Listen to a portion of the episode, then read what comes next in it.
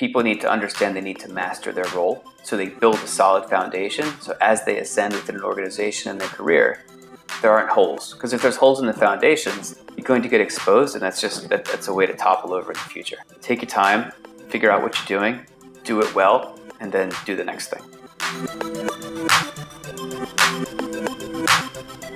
Welcome, welcome, welcome. Thank you everyone for joining us today. This is, of course, the Freestar Blood, Sweat, and CPMs podcast. I am your host, Jeff Kudashevich. And I'm Andy Forwork, your co pilot, guiding you through this wild world of ad tech. Andy, I love having you as my guide, uh, especially in this wild world. Uh, on today's show, we're going to have our special guest, Mike Petrella from Verizon Media. Uh, we're chatting with Mike about his management style, how he's seen the business evolve over the years, being at AOL and different iterations uh, at Verizon. And then, of course, we're going to break down the top Reddit ad ops threads of the week. Before we get into that, Andy, did you see a little incident with a tennis player uh, a few days ago, Mr. Novak Djokovic over at the U.S. Open. Yeah, I might have seen something on uh, the old ESPN there. what did he do? He uh, he hit his ball towards the wall in frustration and struck. Yep. Yeah. What, what is that person called that he struck? The, the lines judge. A lines judge in the throat of all places in the throat is a bad place to strike anybody, Oof. let alone with a flying object, uh, let alone when they're there uh, really to help you in your sport, right? Look, I, I used to play tennis way back in the day. It's a very mental, heady game. It's one on one, unless you're playing doubles, obviously. I can do math. And there, there will be times like that where you're just frustrated and you don't know what to say or do uh, Novak has a little bit of history of this. Andy, maybe you're not quite as familiar with the tennis world, but certainly you're a big sports fan. Any any thoughts for s- similar type of things you've seen in the past? Well, maybe not uh, physically harming, or well, of course, I don't think he meant to actually hit the ball at the person. Uh, so we'll give him that. But I think you know, baseball pitchers have the same kind of mental uh, toughness uh, or, or, or, you know, that could, that could collapse. And uh, one of the things that comes to mind when, when seeing a player, you know, that's just that much into the game is um, uh, maybe thinking back to uh, this weekend, actually, I think it was Clayton Kershaw throwing a no hitter against the Diamondbacks, um, my Diamondbacks, and uh, Jeff's Dodgers and hey, you could see yeah, it. I'm not going to say it. hey, I don't look. I I rep LA real hard, but to to call me a baseball fan would would be a disservice to baseball fans. So very very inter- indirectly Jeff's Dodgers. Sure, but looking at uh, Kershaw as I was watching the game, you could see it in his face that mental. You know, he's in the game there's no one else. If somebody talked to him, he could snap on that person just the same way as as the tennis player did. And apologies, I'm not a big tennis fan. I just don't want to say his name because I think I might butcher it. sure, no, Novak Djokovic. Um, yeah, and the and the thing is, of course, the internet being the internet, somebody finds a clip of him a while back, basically getting asked by a, a reporter, "Hey, you, why do you do all these de- demonstrative things? Are you not worried at some point they're going to suspend you? And his cocky retort, of course, is, well, they haven't, you know, basically they haven't done it yet. So obviously I, am not breaking any rules. Uh, and then sure enough, he gets ejected from the tournament.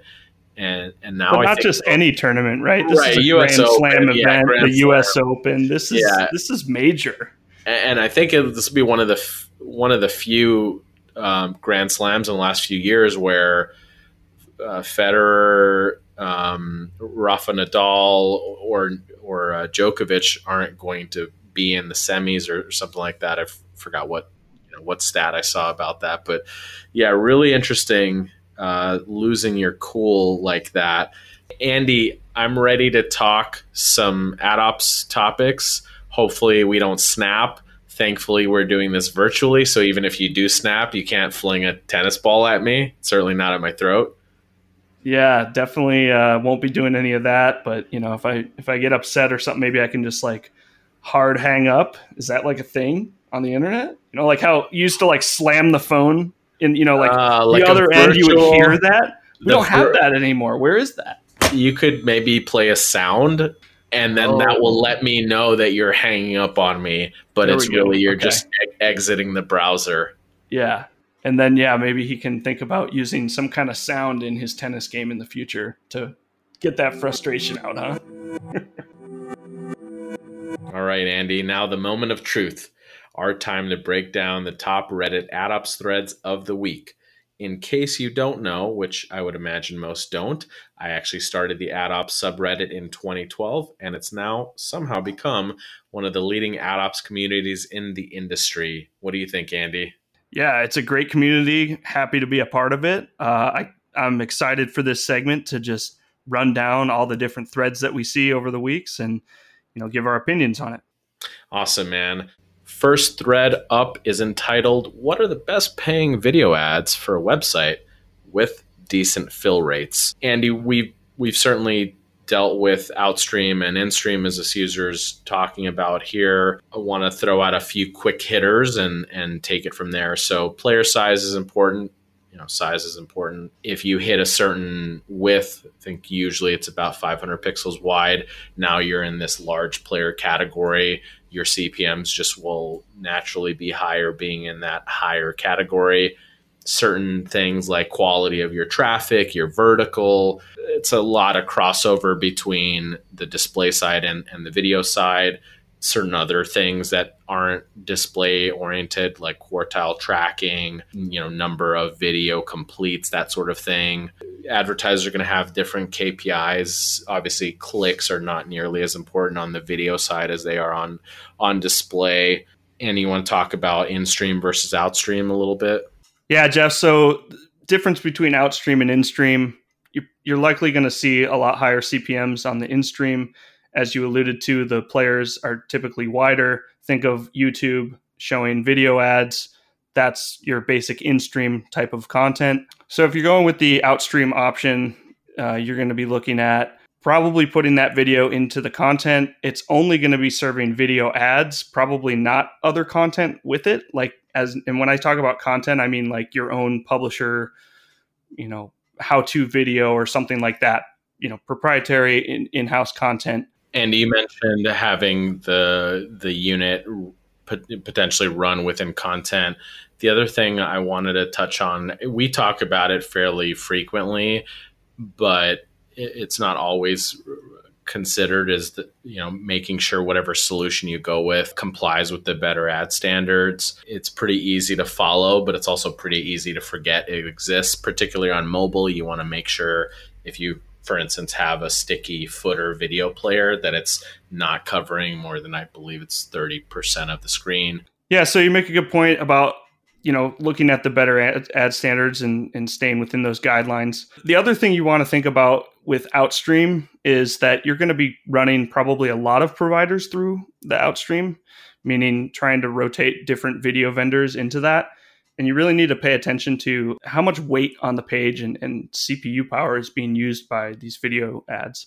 There could be very heavy video ads that are constantly running tracking scripts. Jeff mentioned the quartile reporting, how many completes, how how far, you know, the quartiles are 25, 50, 75% through or 100%. So with all these other events that you're trying to track, a lot of times you can see that it uses more of the user's computer.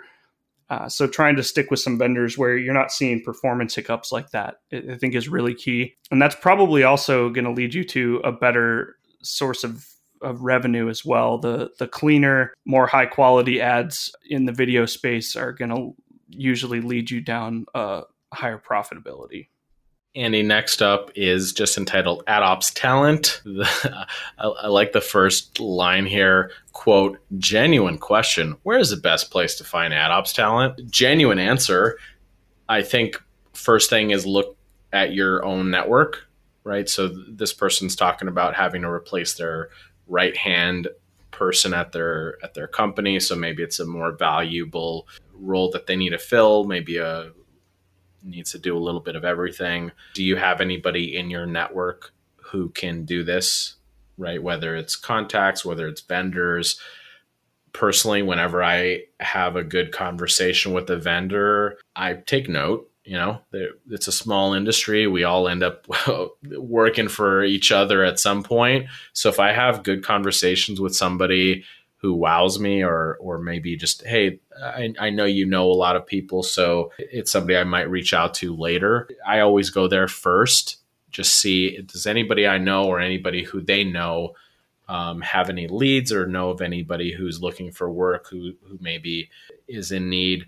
Also I'll, I'll, add as we're sort of expanding kind of the next place I'll, I'll, typically look are just probably some of the, the resources you probably know linkedin the you know the reddit ad ops community where this person posted on ad monsters and you've you've obviously hired quite a few people here at freestar where do you find top talent how do you find it yeah, I think it's a lot of the things you said, Jeff. Coming to the AdOps subreddit is a great place to start, though. It's a community of of people that like to do this. But yeah, there's a there's a job board in there, uh, so you could probably put your job description in there just to see if if people are interested. I mean, really comes down to you get what you work you put into it. Try to look through LinkedIn, even if you think the job title would be simple as like ad operations manager or something like that try to get creative and see if you can come across other titles. I know in this industry there's a lot of non-standard titles.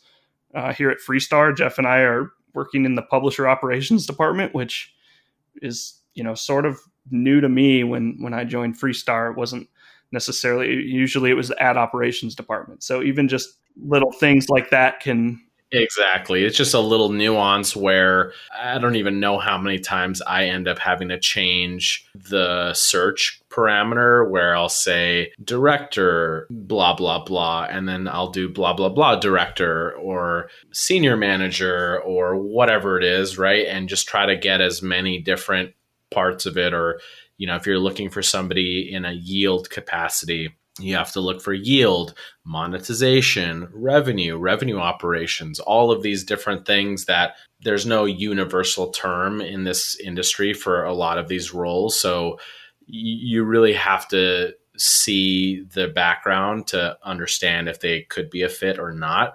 I'll also add though that it is it is very hard to find um, people that do these jobs, and you know they're out there. It it takes a while though. It it's not surprising to me that it's it's hard to fill these kinds of positions because they're very specific and there's not a lot of I mean they're they're describing that they need a person that's good at ad ops but also good at talking to clients and those are two skill sets that don't necessarily always align. The last thing I wanted to add is not all of somebody's talents are necessarily on the page either. And that's when it gets really tricky. Somebody saying on their resume or even on their LinkedIn, great with speaking to clients. And then you get on the phone with them and you're like, I don't want them to speak to me, let alone a client.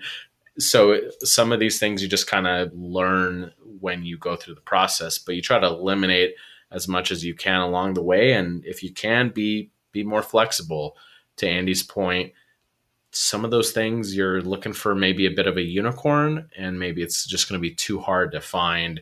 So maybe instead of having one maybe really highly paid person who can do three things maybe find two people who are less expensive but do those things.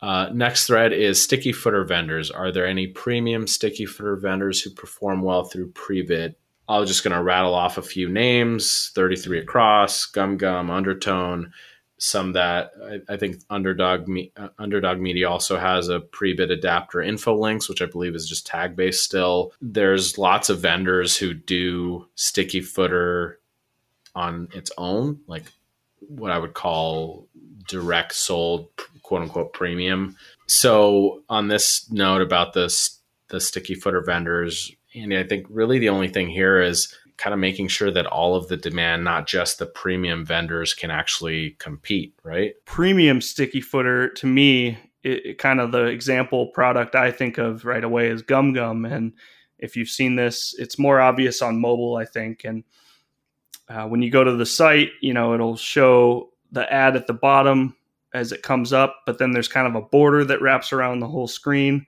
You know, that's inherently different than an IAB standard 320 by 50. So in your tech stack, if you're already running your own sticky footer, you are, you're going to have to accommodate for a different type. So if you've built something that already has a close button and holds the ad nicely at the bottom, those are the things you need to kind of account for. Uh, so running this through Prebid is the way to go. It's just then a, whether you know, you know, did GumGum win? And if it did, okay, well then the code is handled a little bit differently there. So that's just something to think about when you're going down that road. Next thread, Andy, is what's an industry secret in media slash ad tech? So my industry secret is that you actually don't need a degree uh, to be in this industry. Most of us don't have a degree uh, at all related to what we do. Some of us don't have a degree in general. Most of us learned on the job wherever they were. I'm a philosophy major. I did not for one second learn or think about advertising before I started in this industry, and it worked for me. I like the cultures, I like the way people are laid back. It's probably been a long time since I've dressed up outside of some client calls and, and that sort of thing um, in, in any kind of fancy wear. I'm not a fancy wear kind of person. You just have to have a good head on your shoulders. Having experience is good, or, or getting your foot in the door somewhere. A lot of it honestly just comes down to are you keeping up with what's going on in the industry? Did you learn from other people who were in it. Uh, I learned from a guy, Greg, when I first started at Break, what Dart was, how to how to serve ads. There's no schooling, there was no certificate I got. I just started, and they taught me the job, and I was like, okay, I get it. I'm doing it. Uh, it was frustrating at times, but I'm doing it. Um, and and I'll I'll do a little self promotion here. Uh, Freestar kind of saw this uh, from our virtual retreat a, a few months ago, and we just quickly decided as an organization that we're just not going to ask for college degrees anymore. Um, you know, maybe if we're looking for, I don't know, a, a, another lawyer or uh, maybe a data scientist, I don't know, somebody who needs actual education specific to their field. But outside of that, we just thought there's no point in asking for this maybe more antiquated hiring practice to to persist. And hopefully it helps us get different people from different backgrounds who maybe would have otherwise been not able to apply because they saw oh there's a qualification that I don't hit. One of the things that I also learned when we were talking about that topic is most female candidates if they don't see that they've hit every single requirement are not going to apply for a role. So, if for whatever reason we had required four year um, degree from an accredited university or college, and they just happened to not be a person who had that, but they were great at every other thing, we might have lost a potential great candidate from applying just because we had a, a requirement that is not, it doesn't make sense anymore.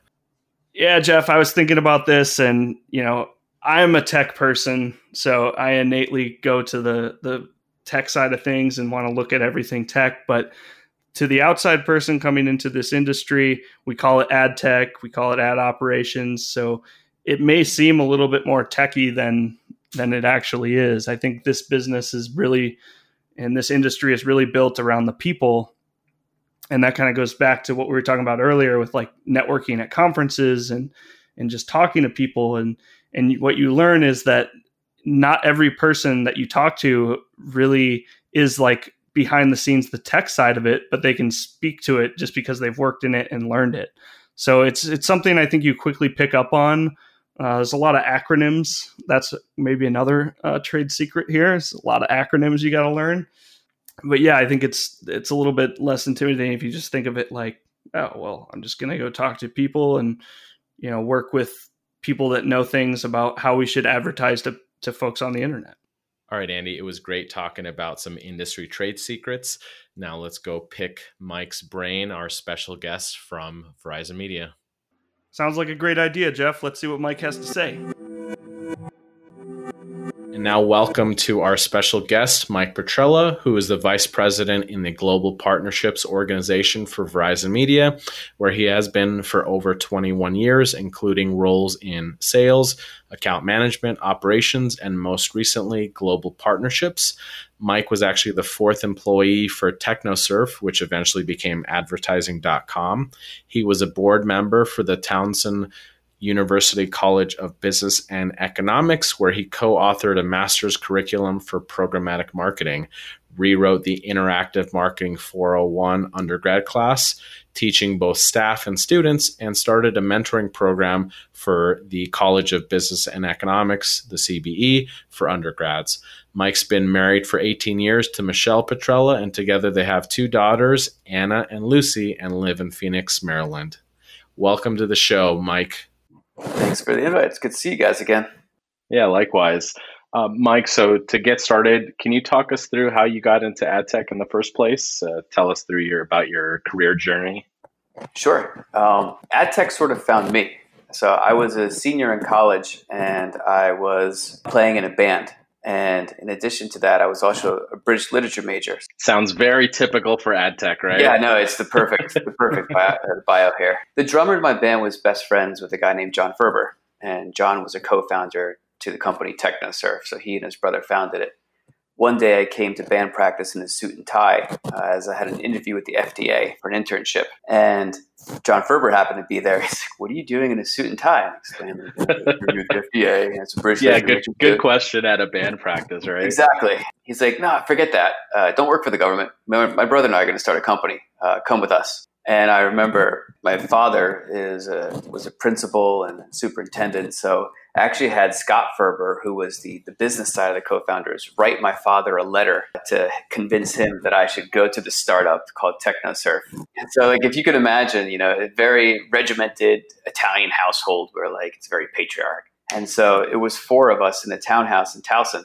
uh, and that was TechnoSurf, and that was my start. My job was the network recruiter and my I had to go out to various websites and see if they would take a 25 cents CPC campaign for Capital One, um, which was our first advertiser. And Mike, you did you know what a CPC was at, at this point when you're pitching it to people? Barely. So, like you know, the first the first day was a lot of whiteboarding and acronyms, and you know, it's I didn't realize how many acronyms you could possibly use in an industry, and I think within that first day, my head almost exploded.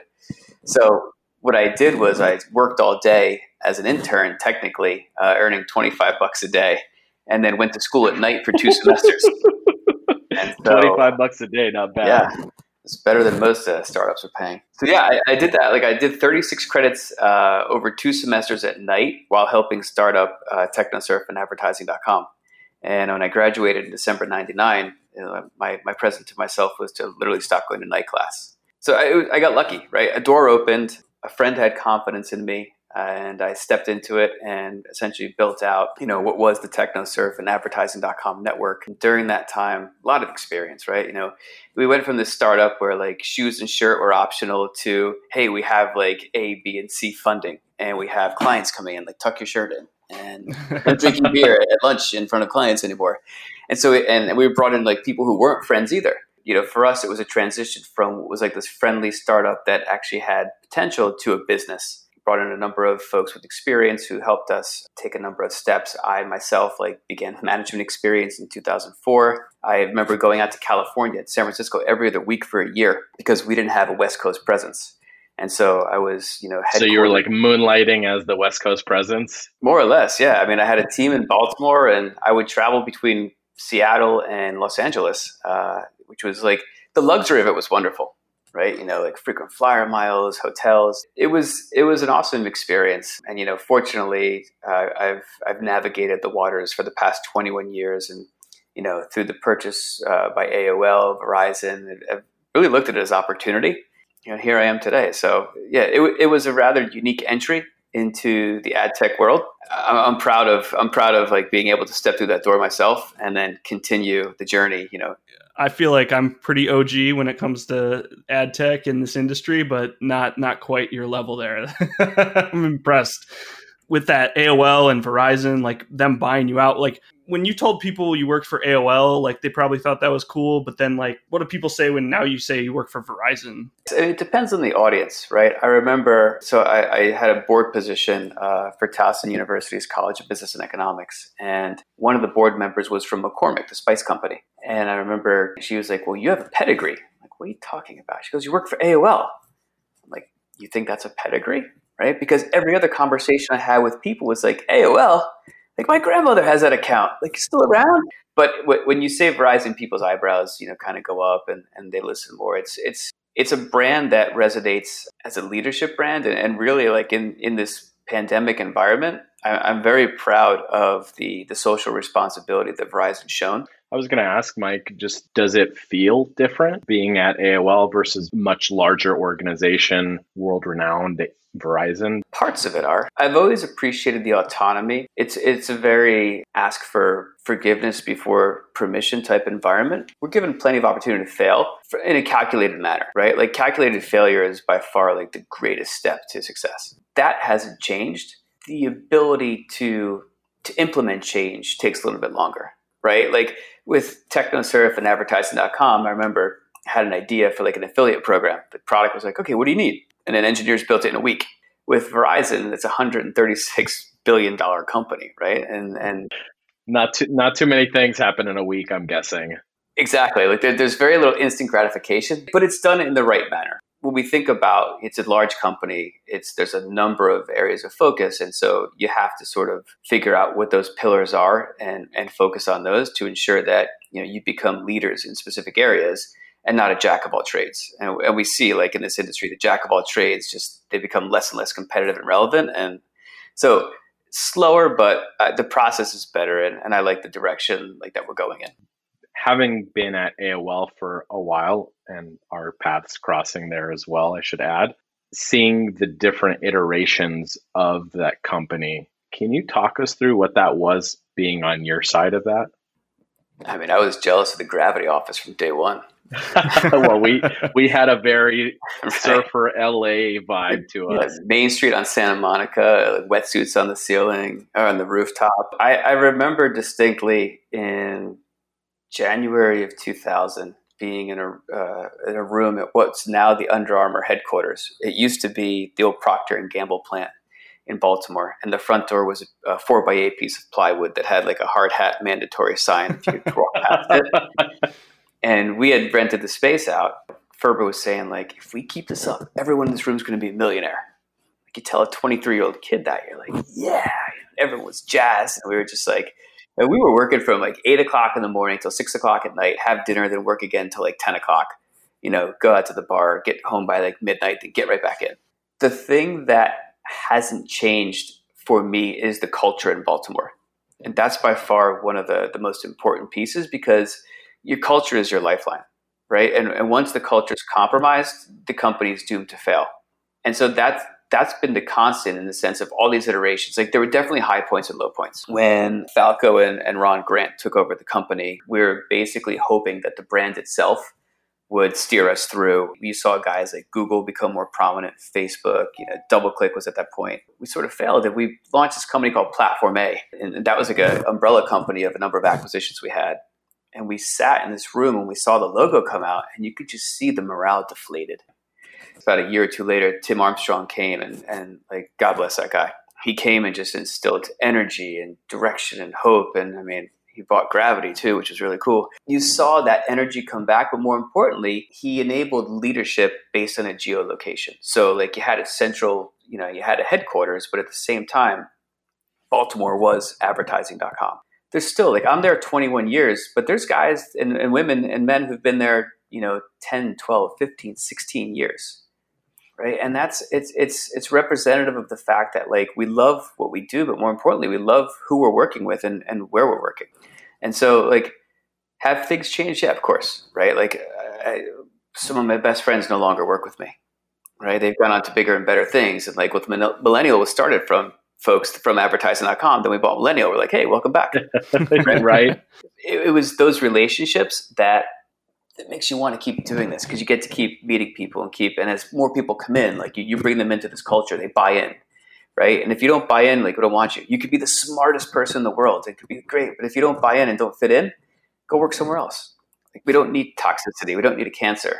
That's been sort of like the the the most consistent piece there's leadership changes, you know, there's new products, there's shifts, but at the end of the day, like if you enjoy who you're working with and you create an environment that's supportive, collaborative, you know, challenging and rewarding, like you're in good shape. And I think that's what's been most important through from the very start when it was four of us in the townhouse and we blew like twenty five hundred dollars on our company party at Ruby Tuesdays you know, just, you know, and it was like the next day might have been a little slow at the office, but you know, it's that same mentality where it's like just have fun what you're doing. Like you work hard, you play hard, and, and you're, you're there to be a part of a team. There, there's no individual success. It's all about the collaboration and, and the, the collective success. Now, I, I mean, kind of talking about, you know, culture and teams, now we're dealing with coronavirus and how's that been for you? Like, how's that affected your team or, you know, are there things you're doing to make it make it like you're in an office almost? We've done a very good job of creating an environment, like an understanding environment where no one's expected to be available in the same manner that they were. We do something every morning called coffee talk. We all get together at nine o'clock every morning, and from nine to nine fifteen, we talk about non-work stuff. And if you talk about work stuff, you get kicked off the call. Right? it's a way to just simply talk as a human being to someone else. But what, what's come of that is just you realize that people are people. And that sounds pretty stupid, but at the end of the day, you, you know a lot of people's workplace persona. You don't understand their, their, their full life. And so on our team, like, you know, we're, we're a very close team. So there was more knowledge, but as you talk to your peers, you see, like, I remember I was on the phone with a, with, a, with a VP um, at Conde and her, and her son comes running in the room. She's like, I'm sorry. I'm like, for what? You know, it's like we're all dealing with the same stuff, and you see like this personalization of your partners, of your clients, uh, you know, of your peers, and it's it's a rose in a very thick thorn bush. Um, and I think you start to get more tolerance, and you start to get more appreciation just for like who you're talking to and working with. I'm proud of my team, and I'm proud of the organization like as a whole. I think we've done a very good job of just you know extending resources, making sure people are are doing as best they can, and in times where folks are struggling, you know, having that that leniency and that sympathy and that empathy to be like, I get it, right? This is this is not the norm, and everything's not okay, and it's okay that it's not okay, right? Like we're here to help and and whatever you need. So, kind of talking like 21 years and all these different mergers and acquisitions and just changing. There's also like issues that are always involved in advertising, and whether it's you know the death of the cookie that we're kind of currently dealing with, or you know things of the past, like how have you like seen those types of things evolve over the years? I thought GDPR was going to bankrupt the EMEA economy.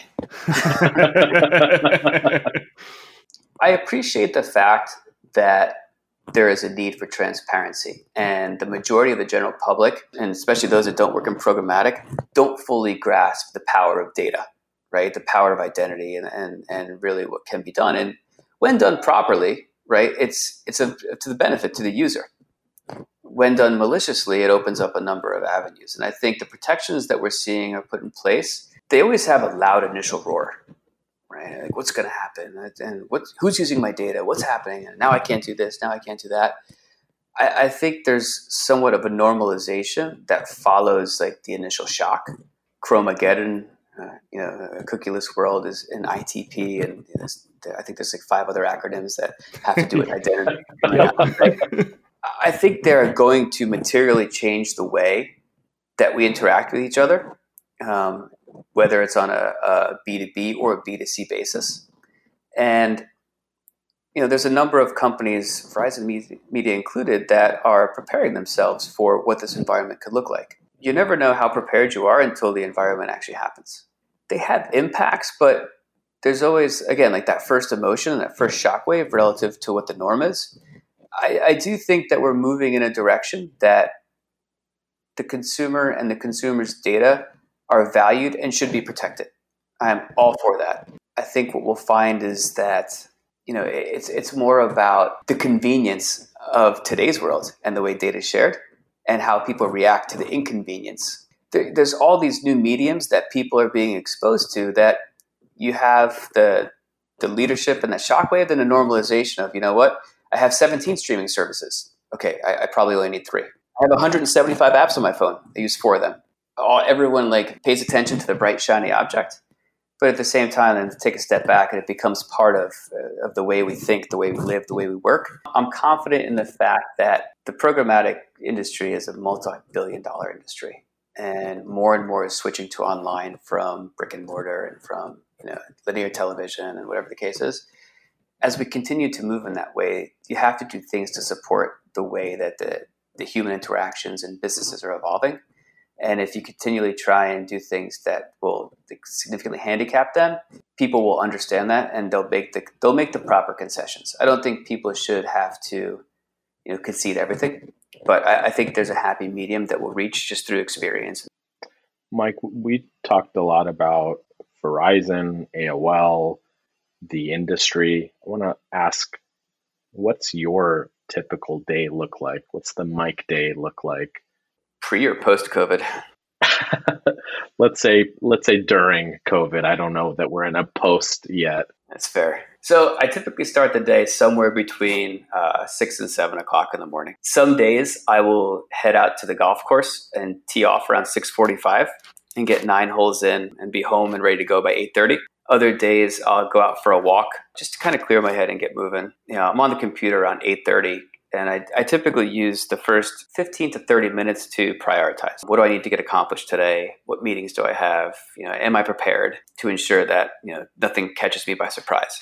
Nine o'clock we do our coffee talk, and that's done by about 9:40, uh, 9:15, and then from 9:15 to about 9:30, I have those 15 minutes where I'll go and look at my performance reports. Right, where are we to goal? What changes have occurred? Essentially like are there any red flags or anomalies that we need to take care of? Are there any emails in my inbox that have like a screaming siren in the subject line or exclamation point? And then it's typically there, there's a number of meetings. So monday are the majority of our like team meetings. So meetings with my boss and his leads. I have one-on-ones with each of my leads once a week a number of product meetings. My role currently is working with our owned and operated brands and third party partners. I'm probably on the phone or in meetings about 50% of the time. And we're talking about you know the performance opportunities opportunities to bring in like third parties for content partnerships or co-branded opportunities looking at new business. That 50% of the day where it's meetings are these ones that you can generally know what to expect or some of these more ad hoc? Most are planned. Um, like my role is to do a lot of vetting as well to explore opportunities and if it's something that we want to pursue. I've been spending a lot of time on identity as well so working with our product team you know on, on what verizon media is doing for that. Plenty of time with you know accounting and finance to ensure like hey here's where we're pacing. A typical day is doesn't happen. A typical day is the fact that it could go any you know any different way and there's always the fire drill, right? So yesterday there was a minor fire drill uh, that fortunately, like we, we, were able to put out pretty quickly. But it, it, honestly, I would say 50% of my time is speaking with partners, whether they're internal or external. 25% of the time is just internal meetings, whether it's you know revenue, finance, accounting, uh, goals, and such. And then you have your one-on-ones and like the, the, more team interface. I actually get time to work every once in a while too. So um, between rounds of golf, right? Yes, yeah. Typically at night, uh, just I'll be, you know, if I'm watching television, I'll pick my phone up and just say, "Oh, it's here's the 30 emails I was supposed to get to today." sure. kind of leave with this one. Uh, so somebody, you know, looking to get into our industry of ad tech, digital advertising, is there any advice that you'd give somebody today that you know might help them? Be humble, quite honestly, and I say that because you know, when, when, when I was younger at 21 and 22, I didn't even realize you could copy and cut and paste from one email to another. I thought it was an all one document. right? So like, they didn't teach that in college. And so if you can imagine, like my, my, my technical prowess was really poor. Kids and undergrads today are coming from a far more learned environment where technology has been part of their, their upbringing and part of their schooling, part of their part of them. I think there's an opportunity to to harness that knowledge, but at the same time you have to understand that you don't know everything. You have to find an opportunity where you can apply what you bring to the table. And I mean that in the sense of like, if I'm talking to a candidate, how can you benefit what this company is doing? What experience do you bring? Like, have you built an app? Do you, are you an influencer? Right? What are the things that you're doing that makes you stand apart from any other candidate? And how can you leverage that to benefit yourself and the company in this role that you want? And I think that that humility and humbleness and, and really like the willingness to kind of to just learn is is important because you know I mean we've I've been in this space you guys have been in this space just as long a lot of stuff has changed in the past year two years, five years, ten years. You know, it's like, and so I can only imagine what's going to happen. Yeah, I, I kind of I have this like fear of you know you talk to your parents now like where's the any key? Oh God, like, I don't want to be that person. You know, in ten or fifteen years when I'm I'm like wait what I like I thought I was going to you know control alt delete. They're like oh I wouldn't do that anymore. So yeah, I mean I think it's the humbleness and humility and and and understanding that like it takes time people need to understand they need to master their role. So they build a solid foundation. So as they ascend within an organization in their career, there aren't holes. Because if there's holes in the foundations, you, you continue to move up based on what your strengths are. If you've done nothing to strengthen the opportunities and the weaknesses, like you're going to get exposed, and that's just that, that's a way to topple over in the future. And I, I see a lot of that happening, where like whether it's entitlement or just false expectations based on stories that you can read, like take your time, figure out what you're doing, do it well, and then do the next thing. Yeah. Awesome. Mike, it was great chatting with you today. I know I, I learned a lot and I really appreciate your time. Yeah, no, thanks a lot. I really appreciate the opportunity to talk to you guys. And, you know, Jeff, it's always good to see you, man. Likewise. Good to see you guys. Uh, yeah, good to see you guys too. Uh, it's not just Jeff, but I got, I got, a, history, I got a good history with Jeff. And, yeah, uh, no, of course. No, it was really nice to meet you, and uh, thanks for spending some time with us today. Oh, my pleasure. Well, that was a fantastic conversation with Mike. I hope everybody learned a little bit of something. I know I did. It was great chatting with him. And again, really appreciate Mike for joining us on the call. Cheers to that. A reminder for everybody that the links for the Reddit threads we discussed will be in the show notes if you want to check them out afterwards. Thank you again for everyone who made it this far for the Freestar Blood, Sweat, and CPMs podcast. If you do have a spare moment, please check us out on Google Play or iTunes or wherever you get your podcasts and leave us a review and subscribe to make sure that you get all of this high quality content directly into your ears. For feedback or suggestions for guests, you can reach us at podcast at freestar.com.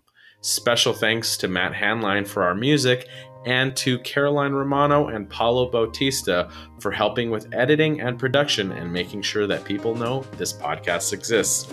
Until next time, don't forget to add your macros. Later, alligator.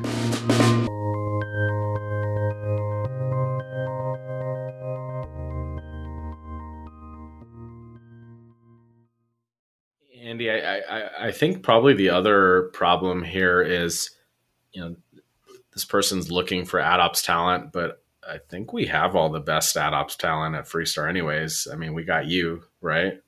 Oh yeah, you have me. We have Jeff.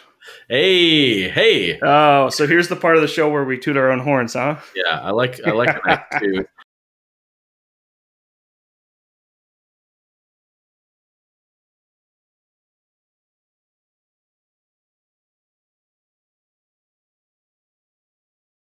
Connie and Carrie, uh, Tommy and uh, Matt and Kyle.